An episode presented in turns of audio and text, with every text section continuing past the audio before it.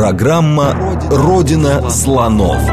То, о чем ученые обычно не рассказывают, потому что их не спрашивают.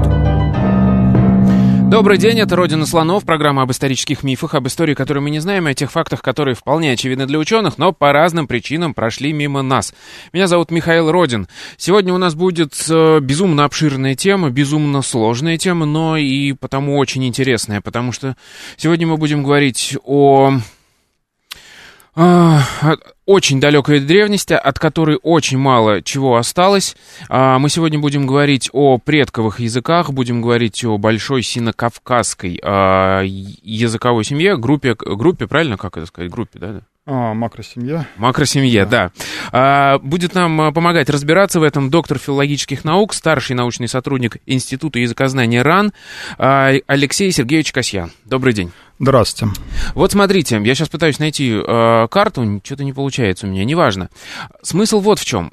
Мы говорим о, о том, что э, лингвисты за последние там сколько-то лет, сейчас не буду врать сколько, выяснили, что э, языки, вот, ну да, мы знаем, что вот языки, они все развиваются, что они отпочковываются друг от друга, и вот тут возникла такая, насколько я понимаю, достоверная, сейчас достаточно мейнстримовая гипотеза о том, что существовала такая сино-кавказская а, языковая макросемья.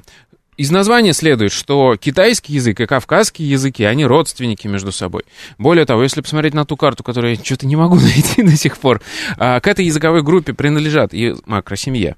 Языки басков, а, возможный русский язык, потом, собственно, кавказские языки, потом языки, которые в Китае сейчас доминируют, и даже те языки, которые в Америке. А, мы знаем, что они э, тоже какое-то отношение к ним имеют.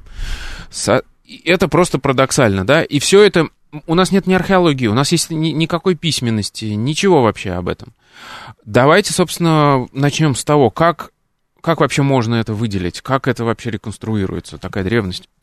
Сразу небольшое уточнение. Все-таки это не совсем мейнстримовская а, теория. Мейнстримной являются некоторые гипотезы о, о, о, о фрагментах этой семьи, например, угу. на ДНЭ, Енисейске. Сейчас вот совершенно мейнстримная гипотеза. Это, кстати, вы хорошо отметили. Угу. Для меня это круто, потому что мы как раз находимся на острие, на, вот, на переднем краю науки. То есть мы обсуждаем то, что сейчас обсуждается в научном мире, причем всерьез, а не угу. какими-то фриками. Угу. Вот, но сначала я бы хотел, наверное, немножко немножко про терминологию поговорить, а, значит, что такое лингвистическая макросемья. А, ну, мы знаем, что такое семья, нам привычно понятие лингвистической семьи. Семья — это а, группа языков, а, родство между которыми хорошо и уверенно различимо. Например, а, мы все знаем индоевропейскую семью. Вот славянские языки — это не семья, мы называем группой, потому что у славян есть хорошо различимые даль, э, дальнейшие родственники. Германская, там, греческая и так далее. Вот. А за пределами индоевропейской семьи уже а, родственников просто так невооруженным а, глазом а, и просто на интуиции не просматривается. Семьи бывают самые разные, конечно. Например, язык изолят форм, формально образуют а, семью из одного, из, из одного члена, из одного языка. А бывают а, семьи, где более тысячи языков, например, австронезийская, там, 1200 или 1100 языков в океане, очень обширная семья. А, существует некоторый эмпирический факт, что а, родство уверенно различается лингвистами и и даже не только лингвистами, но и просто любителями, а, родство э, на уровне 5-6 тысяч лет а, от нас. Вот на такой хронологической глубине, если, конечно, не, а, не случилось каких, какие-либо фонетические катаклизмы ненормальные в, э, в истории языков. То есть а, можно просто взять эти словари, условно ну, говоря. Ну да, если мы возьмем современный русский, современный ново, и новогреческий, угу. то вообще говоря, там будет много, много а, похожих форм, и так чуть-чуть покопавшись, может быть, там несколько дней, мы а, поймем, что да, мы интуитивно поймем, что эти схождения фонетически, они не случайны. А, Интересно, что а, большинство а, языковых семей Евразии это как раз и есть та самая глубина 5-6 тысяч лет. Значит, то есть это индоевропейская семья, это уральская семья, куда финский язык, например, входит, это семитская семья а, с а, е, древнееврейским и арабским, это картвельская семья с грузинским, это сино-тибетская семья с китайским и так далее. Значит, случайно ли, что а, что эти семьи, они примерно одной хронологической глубины, ну, видимо, не случайно. А, не очень понятно, к а, какому историческому или соци... социальному или экономическому импульсу это привязать. Может быть, это просто, а, может быть, это начало бронзового века. Так это примерно совпадает с началом бронзового века. Может быть, вот это изменение в технологии послужило расселению народов и разделению про языка на несколько. Может быть, нет. Э, так или иначе, а, совершенно научный и осмысленный вопрос, а как про языки вот этих вот семей, которые мы интуитивно выделяем, а как а, э, эти языки далее соотносятся с собой. Угу. Значит, было ли между ними родство, или, может быть, были контакты, или они вообще никак не связаны. Но в, в конечном итоге они, видимо, все-таки связаны, потому что мы считаем, что существовал моноглотый генез, то есть все языки развелись из одного какого-то очень-очень глубокого предка. А, ну, в общем, а, мы хотим знать чуть-чуть глубже, чем 6 тысяч лет, какая история а, суще... а, предшествовала уже историческим и письменным свидетельствам. А, поскольку такая, а, такой родство на глубине 6, э, свыше 6 тысяч лет на глазок уже просто так неразличимо, то мы должны как-то разработать некоторую методологию, а, чтобы обрабатывать подобный материал. А, э, вот, в частности, наша группа а, э, сравнительно-исторического языкознания в Москве занимается разработкой и апробацией такой методологии, хотя основные принципы этой методологии заложил еще наш выдающийся лингвист, но непокойный Сергей Анатольевич Старостин, он же, я так понимаю, первый синокавказскую яз... Э, а, ну он, он это, семью заподозрил. Он ее, он, нет, заподозрили лет сто назад еще, а, он ее угу. поставил как раз на методологические рельсы. А, основные методологические принципы, которые предложил Старостин, а, и которые мы сейчас используем и развиваем, это, во-первых, поступенчатая реконструкция, то есть сравнивать надо не вот если мы индоевропейски реконструируем, надо сравнить не современный русский и современный английский, надо сначала реконструировать, реконструировать прославянский, потом про германский, уже про германский с прославянским сравнивать, и далее вот так вот по ступенькам идти, идти к а, древнейшему таксономическому уровню. А, и второе — это опора на базисную лексику. Мы можем разделить лексику языка на культурную и на базисную. Базисная — это та, которая, вообще говоря, ожидается, что будет присутствовать в любом языке мира, вне зависимости от его культурных особенностей и природного окружения, ну, это, не знаю, там, части тела человека, какие-то естественные а, человеческие действия, не знаю, там, плеваться, спать и так далее. Э, какие-нибудь животные, которые всегда с человеком. Ну, собственно, два таких животных, которые всегда с человеком, это собака и вож. А, вож, кстати, намного древнее с человеком, чем собака, понятное дело. Это, кстати, генетика недавно там доказала, даже как, какую-то конкретную дату назвали, когда она впервые подружилась. Да, ну, наверное. Ну вот, а, значит, возвращаясь к Евразии и к макросемьям, значит, то есть вот а, ли, лингвистические объединения глубже, чем а, семья, глубже, чем 5-6 тысяч лет, называются макросемьями обычно.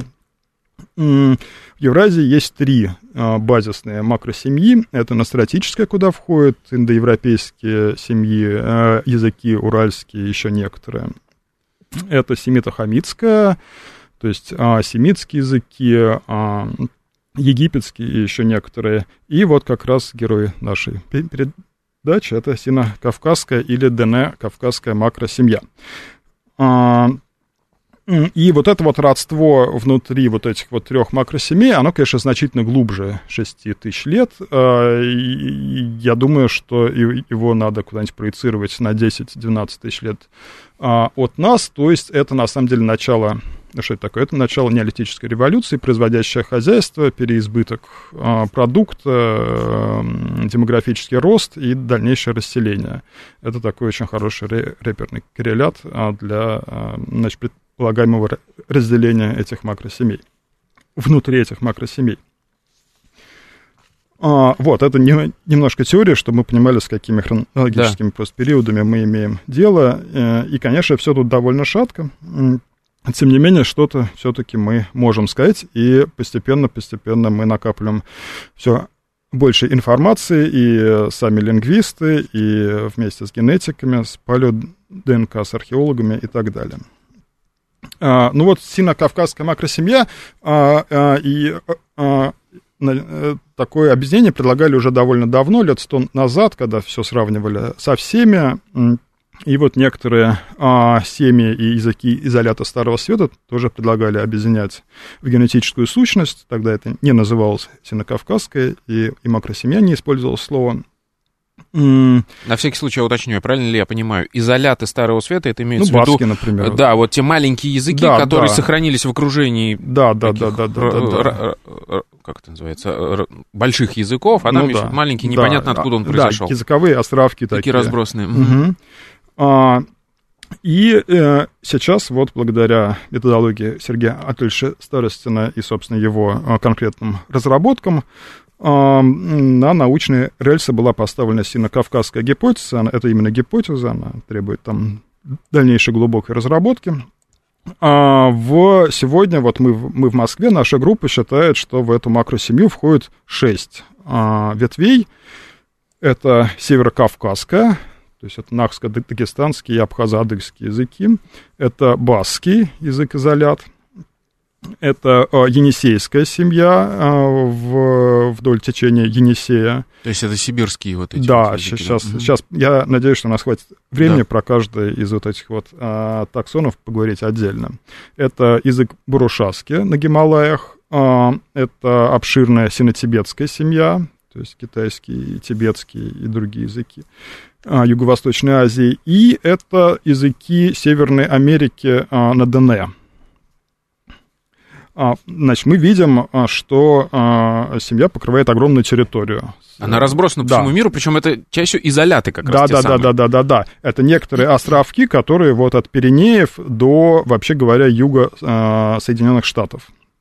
Значит, это может говорить о том, что а, семья, макросемья первоначально а, производила такую экспансивскую политику, а затем была вытеснена какими-то более успешными соседями, а, которые имели какое-то военное или технологическое или социальное преимущество перед ними, и постепенно-постепенно в какие-то анклавы такие изолировалась. Вот, то есть вынуждена была мигрировать вот, вплоть до юга Соединенных Штатов. Ну вот теперь, может быть, имеет смысл про конкретно про каждую из этих шести поговорить. Да.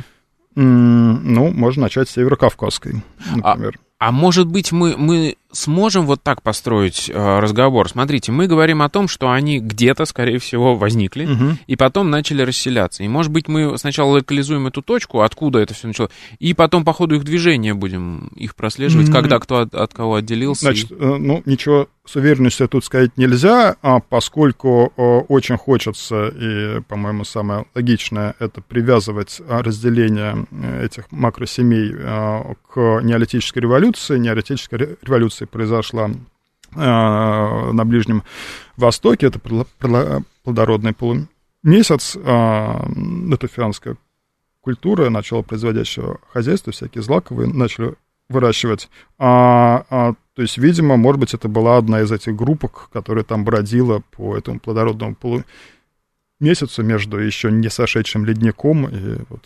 угу. А, а, что-то там пыталось какие-то а, какие растения вырастить на прокорм.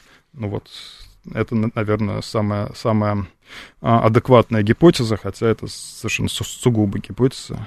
Но, тем не менее, если посмотреть географию, все более-менее туда, в эту точку и сводится. Ну да, но люди же и шли через ну, этот да. коридор, в общем. А еще один вопрос, прежде чем мы пойдем уже к деталям. Mm. А можем мы как-то очень просто, я понимаю, что mm в лингвистике такого глубокого уровня сложно найти простоту. А вот объяснить и доказать, что, например, вот эти на ДН угу. а, индейские языки нового света, связаны с баскским, баскским языком? Что-то вот, что их роднит, вот на каком-то бытовом уровне мы можем понять? А, роднит а, базисная лексика, но, как я уже сказал, мы прибегаем к поступенчатой реконструкции, угу. а, и внутри этой синокавказской макросемьи мы предполагаем еще некоторые дополнительные м, филиации, то есть э, не то, что это прямо веерное разделение э, из одной точки 6, 6 лучей. Нет, это некоторое дерево, где сначала там на два или на три разделилось, потом эти лучи еще на два разделились и так далее. А мы сейчас, а, ну вот, я и мои коллеги а, предполагаем, что э, внутри синокавказской макросемьи можно выделить три кластера. Это э, северокавказско-басский кластер, uh-huh. как ближайшее родство, это енисейско-бурушевский кластер и э, сино-тибетский на Дене. То есть это два самых восточных э, ареала.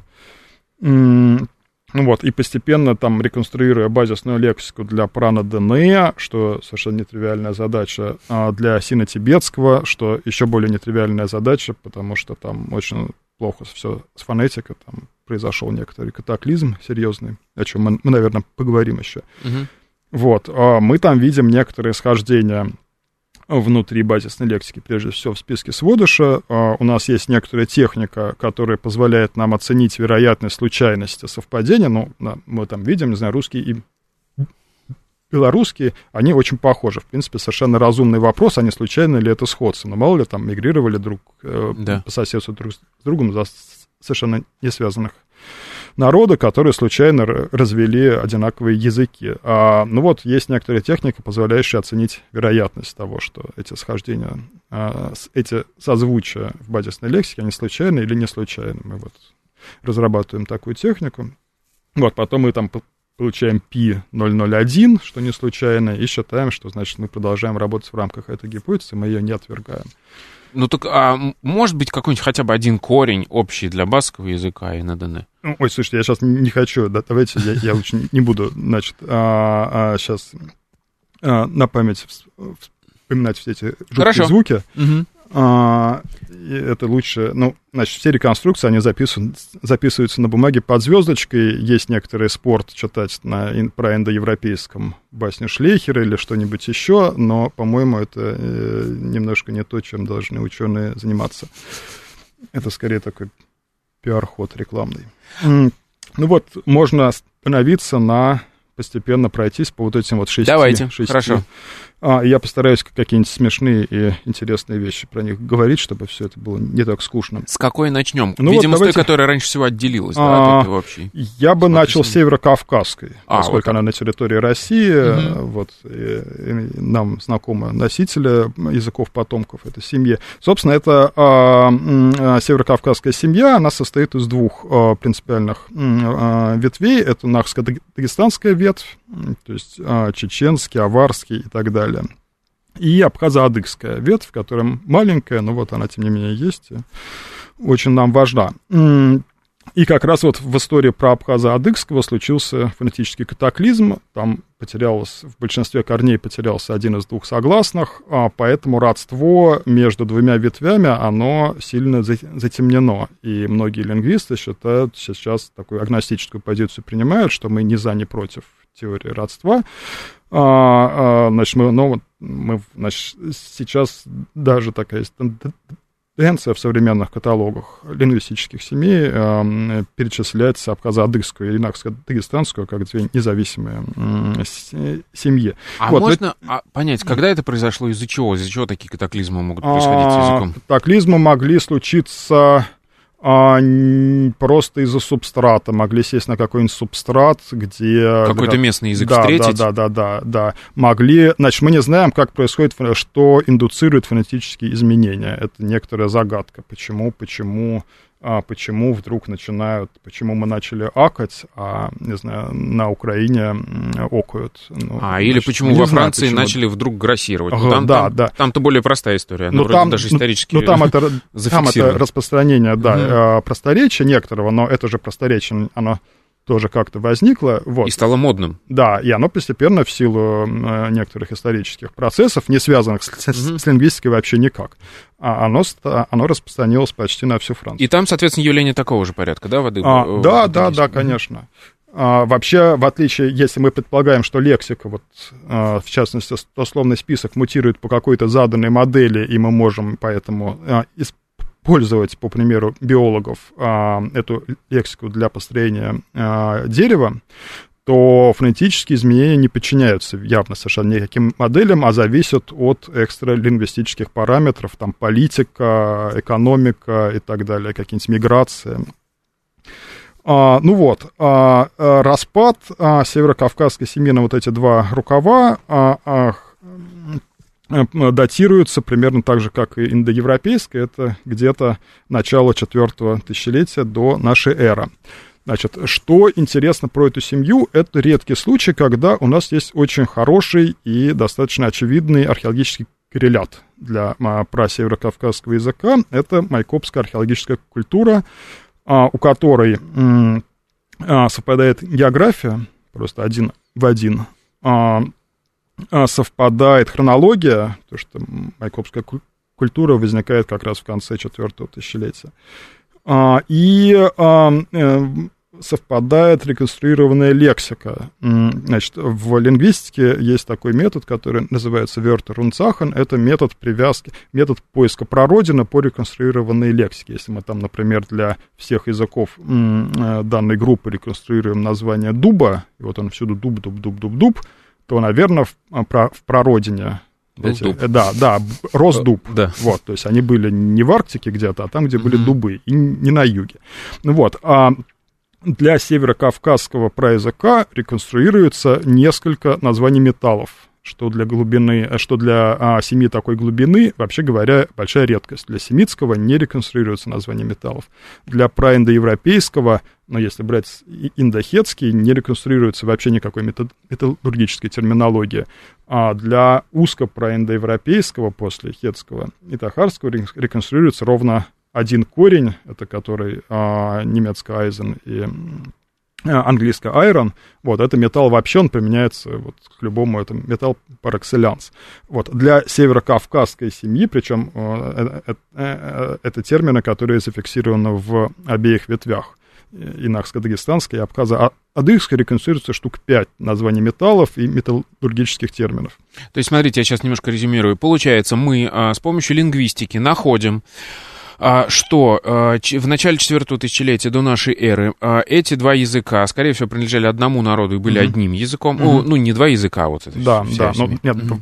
Правильно, два про языка. Mm-hmm, да. mm-hmm. Вот, mm-hmm. а, и что это, скорее всего, был народ, который имел свою развитую металлургическую да, традицию. Да, да. А, а потом мы идем к археологам и смотрим, что а, было в это время. И да. находим майкопскую культуру, да. которая совпадает точно по хронологии, Мест... которая точно металлургически да. развитая и по географии. Да, да, да, да, да, да, да, да. это прекрасно. Mm-hmm. Тут просто такой Джек под, э, и даже странно, что археологи... Ну, значит, у археологов сейчас есть некоторая тенденция, на мой взгляд, а, не очень продуктивная, они в принципе, отказываются говорить о каких-то корреляциях и ассоциациях между материальной культурой, этносом и языком. Но да, они там несколько угу. раз обожглись, а, и вот последние десятилетия у них такая вот агностическая позиция, по-моему, это неправильно, наука должна развиваться, если мы там один раз что-то неправильно предположили, это не значит, что мы должны вообще закрыть эту тему, э, иначе для чего заниматься наукой.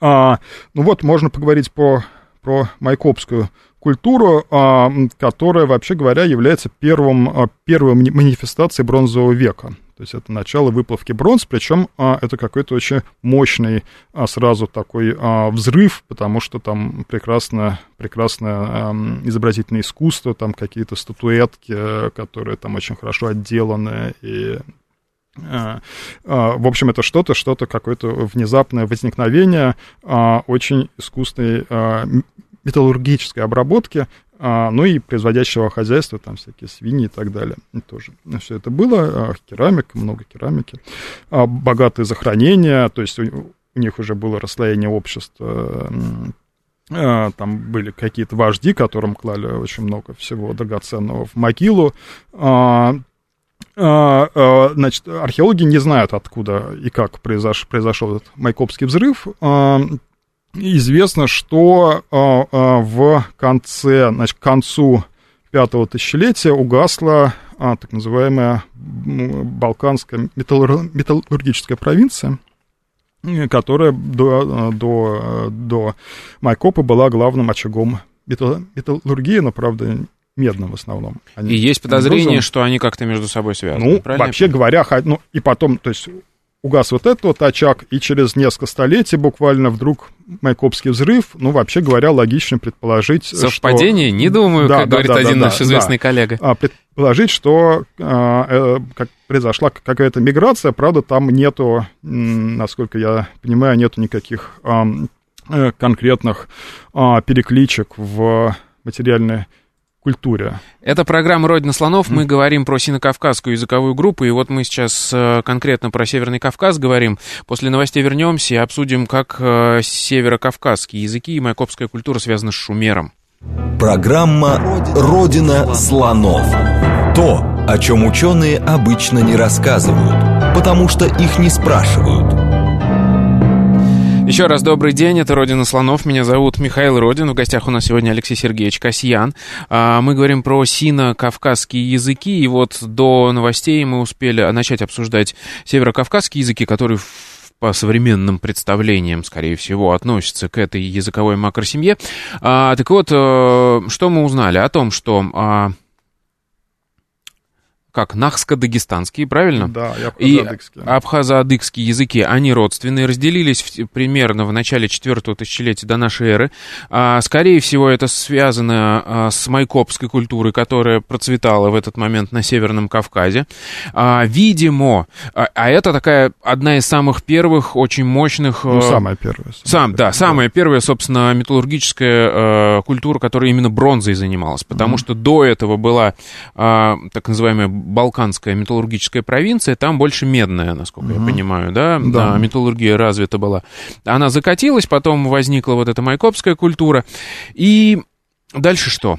Вот, но мы прервались на волнительной теме возникновения да. майкопской культуры. Тут я не хочу спекулировать, э, эта тема загадка, только что вышла статья по палео-ДНК. Ну, палео-ДНК — это такая тема, которая сейчас очень бурно развивается и все время перестраивается и перекраивается, но вот последнее слово э, говорит нам о том, что э, майкопское население это было конвергенция э, пришельцев с юга, с э, Анатолии, из Анатолии и Сирии и степного населения.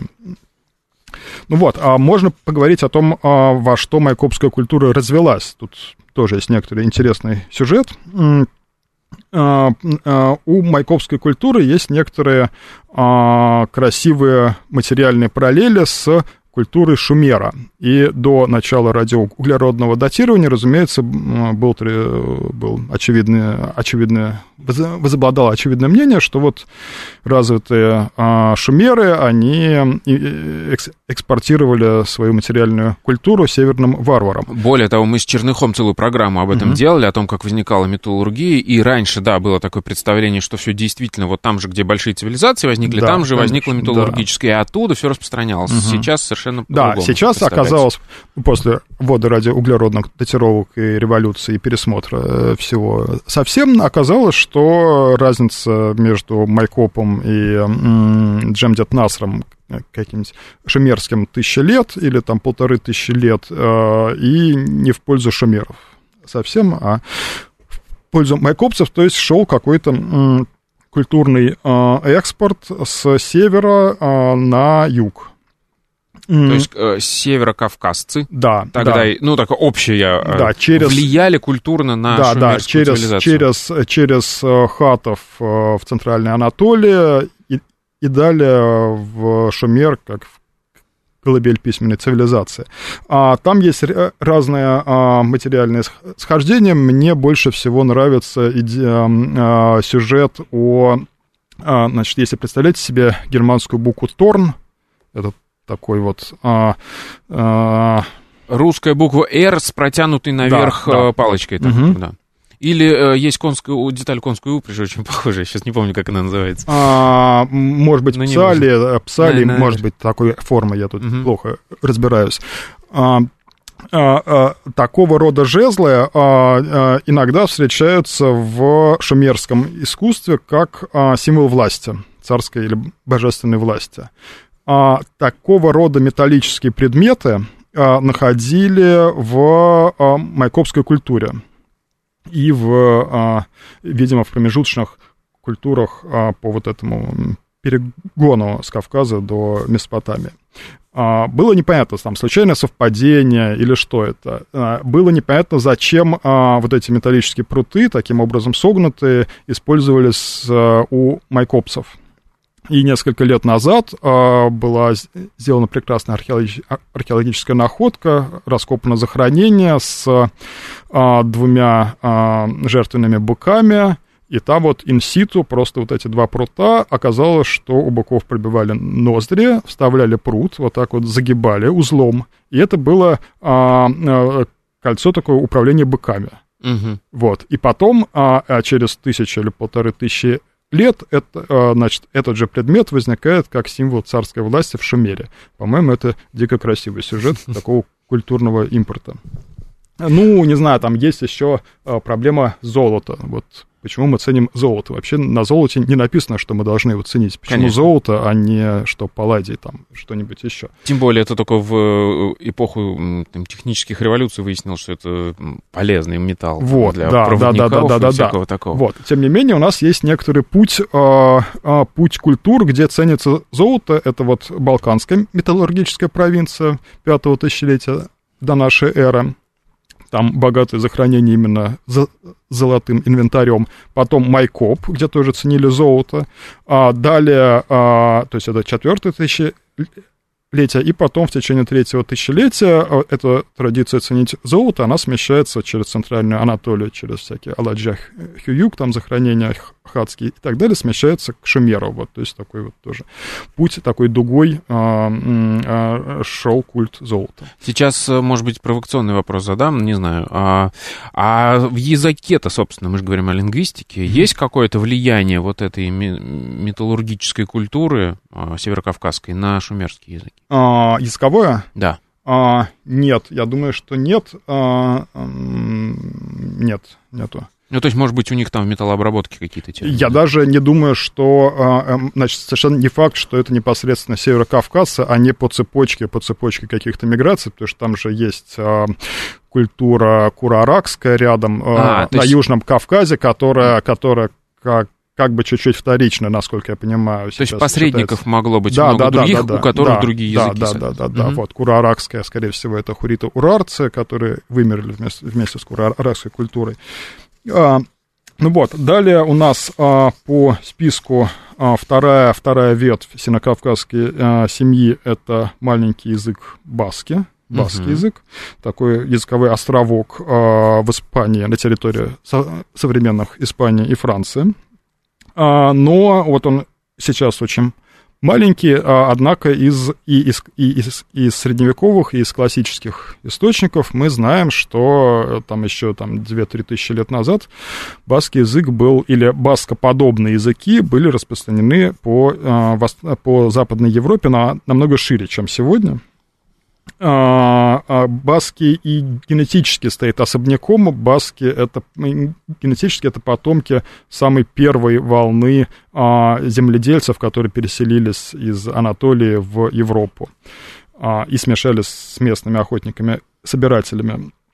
И а, что тут особо мне нравится, есть некоторые свидетельства того, что баскоподобные языки а, были распространены даже на, а, на а, территории современной Англии, на, на вот этом острове, потому что, значит, как это выясняется, в кельтских языках, в ирландском, например, э, или в бретонском, а, есть в, в, в базисной лексике некоторые слова, которые похожи на баские, а при этом они не имеют индоевропейской этимологии. Там вож, хвост, вот такого там их там 3-4 штуки, они не похожи на случайное совпадение ровно потому, что они не имеют индоевропейской этимологии, это похоже на по модели лингвистической интерференции это похоже на субстратные отношения, то есть пришли кельты, которые сели на какой-то баскоподобный субстрат. Вот такая. Хорошо, а вот я упомянул в начале программы, что вроде бы как есть сейчас сведения о том, что баскский язык, э, возможно, похож на этрусский язык, возможно, а, этрусский язык входит в Нет, нет, наука Наврал? Сейчас, да, это русский язык, язык из, изолят, к тому же очень плохо изученный, угу. с очень маленьким словником известным. В общем, я боюсь, что на современном уровне развития любые там гипотезы об русском языке это спекуляция будут сугубо. Там никакой ясной связи ни с каким существующим языком от русского не прослеживается, а угу. о более глубинной связи мы не можем ничего сказать, потому что мало слов известно из русского. Хорошо, а тогда вот я сейчас смотрю на, а, скажем так, график разделения а, языков и обнаруживаю, что, я так понимаю, что вот внутри сино-кавказской угу. макросемьи угу. северо-кавказский и баскский, баскский язык, они вроде бы как самые Да, да, да. Мы, мы считаем, что они образуют некоторый кластер, э, некоторую кладу, как говорят о генетике о северокавказский и баски, э, значит, был некоторый про северокавказско-баскский язык в какой-то момент. Который разделился, судя по всему, в начале седьмого тысячелетия. Ну, это по нашим таким э, сугубо предварительным прикидкам. Тут, ну, такого, да, вот такого порядка деления. Угу. Идем mm. дальше. Вот, далее у нас на очереди енисейские, енисейские языки, и, возможно, это самая интересная и трагическая э, семья, языковая семья в нашей вот сегодняшней программе. А, а, вдоль среднего Енисея сейчас расселено племя кетов, которых осталось несколько сотен человек, и которые стремительно вымирают, они переходят на русский, и там молодежь переходит на русский, э, старики спиваются. А, известно, э, также известно, что у кетов было там, 5 или 6 а, довольно близко родственных языков, которые вымерли в течение 18, 19 и 20 столетия. А, сейчас кеты ближе всего к охотникам-собирателям, но на самом деле совсем не всегда это было так. А, а, значит, прослеживается некоторая история распространения енисейских языков. Это история, во-первых, миграции на север, вот к нынешнему расселению вдоль среднего Енисея в тайге. И, во-вторых, это история сужения постепенного ареала Енисея говорящих популяций. А как это прослеживается в смысле? А, значит, это прослеживается следующим образом. Ну, во-первых, у нас есть а, довольно богатые этнографические записи об освоении Сибири в 17 веке. И еще по вот этим записям мы видим, что а, кеты и их лингвистические родственники, а вообще вот те там, те языки, 6-7 языков, которые составляют а, енисейскую семью, они довольно неглубокие, а, это примерно как славянские языки или германские, то есть у них глубина там две с половиной, скажем, тысячи лет, что-нибудь типа того. А, то есть мы уже видим, сравнивая 17 век и 20 век, мы видим а, миграцию на север и, и сужение территории. То есть постепенно-постепенно их вытесняли, а, собственно, собственно, их а, енисей говорящие народы сначала были притесняемы а, тюркоговорящими народами, потом вот русскими, когда началось, началось заселение Сибири. А, а, интересно, что Енисейский это еще один пример, когда у нас есть очень хороший археологический коррелят, а, вот почти, почти бесспорный, на мой взгляд. А, имеется такая карасукская археологическая культура, которая была распространена в, а, Минусиз, в Минусинском котловане, в а, втором тысячелетии до нашей эры. Это поздний бронзовый век. А почему, почему, почему это енисейцы? А, потому что, во-первых, у нас есть некоторые материальные схождения между а, современными кетами и а, находками внутри этой археологи- археологической карасукской культуры. Во-вторых, у нас а, есть распространение топонимов, прежде всего гидронимов, а гидронимы — это очень стабильная часть топонимики, а гидронимов а, а, енисейскообразного типа, кетообразного типа, которые совпадает с древней карасукской культурой. И третье, наконец, это палео-ДНК. А, а, карасукские, собственно, карасукские захоронения показали, что карасукцы, а, что среди современных популяций ближайшие родственники карасукцев это современные кеты. То есть карасукция, а, карасукция культура прекращается где-то на, на рубеже второго-первого тысячелетия до нашей эры, ее вытесняет а, культура, а, культура скифов, культура Железного века.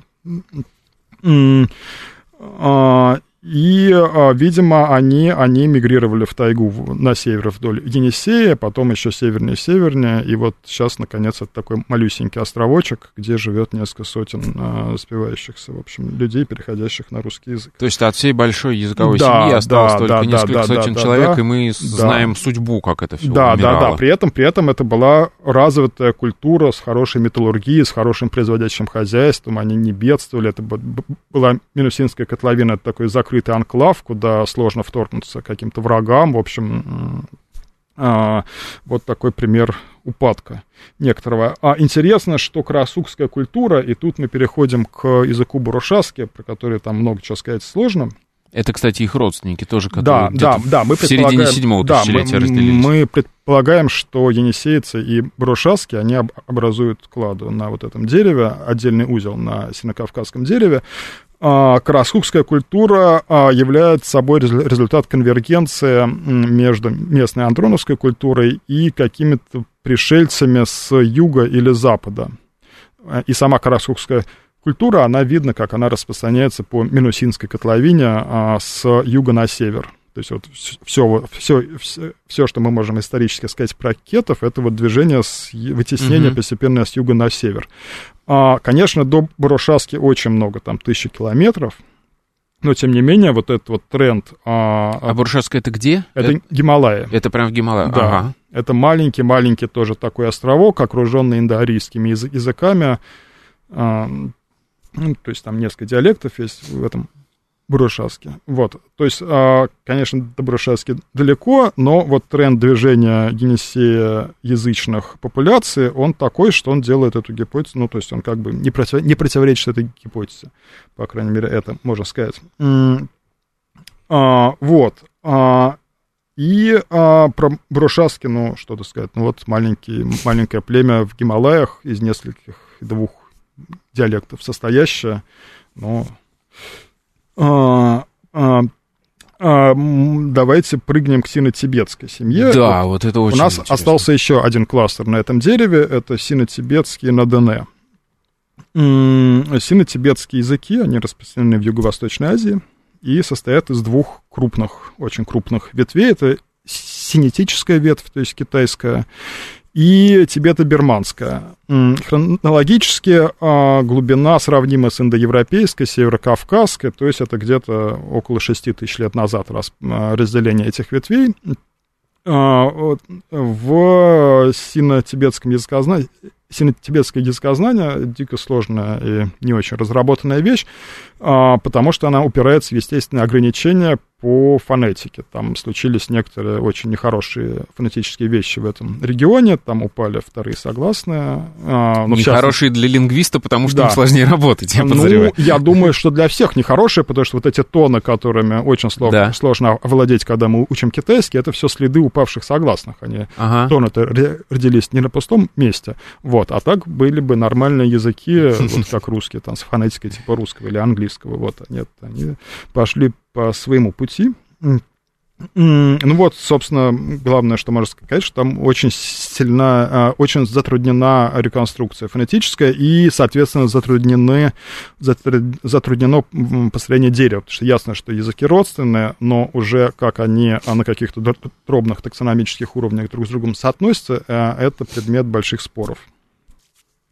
И самая загадочная семья, которая недавно была включена которая позже остальных была включена в синокавказскую гипотезу, гипотезу о синокавказской макросемье, это семья Надене.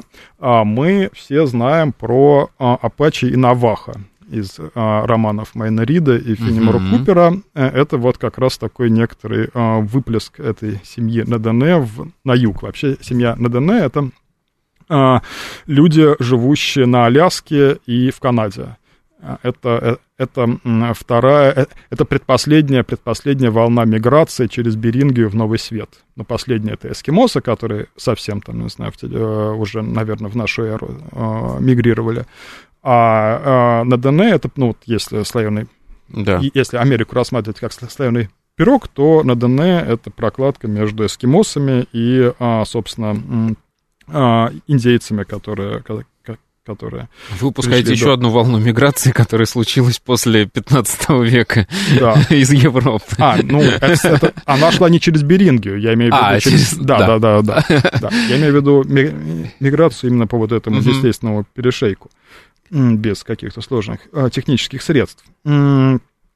А, на ДН, а, ну вот, и есть некоторый выплеск в виде а, очень южной миграции Навахо и Апачи. Угу. А, НДН интересно своей, своей неравномерностью на дереве. НДН э, состоит из большой группы атапасских языков, 40 языков, которые близкородственные, и двух языков, которые лингвисты называют аутлайерами. Аутлайер — это язык, который на отшибе, то есть это первый отделившийся.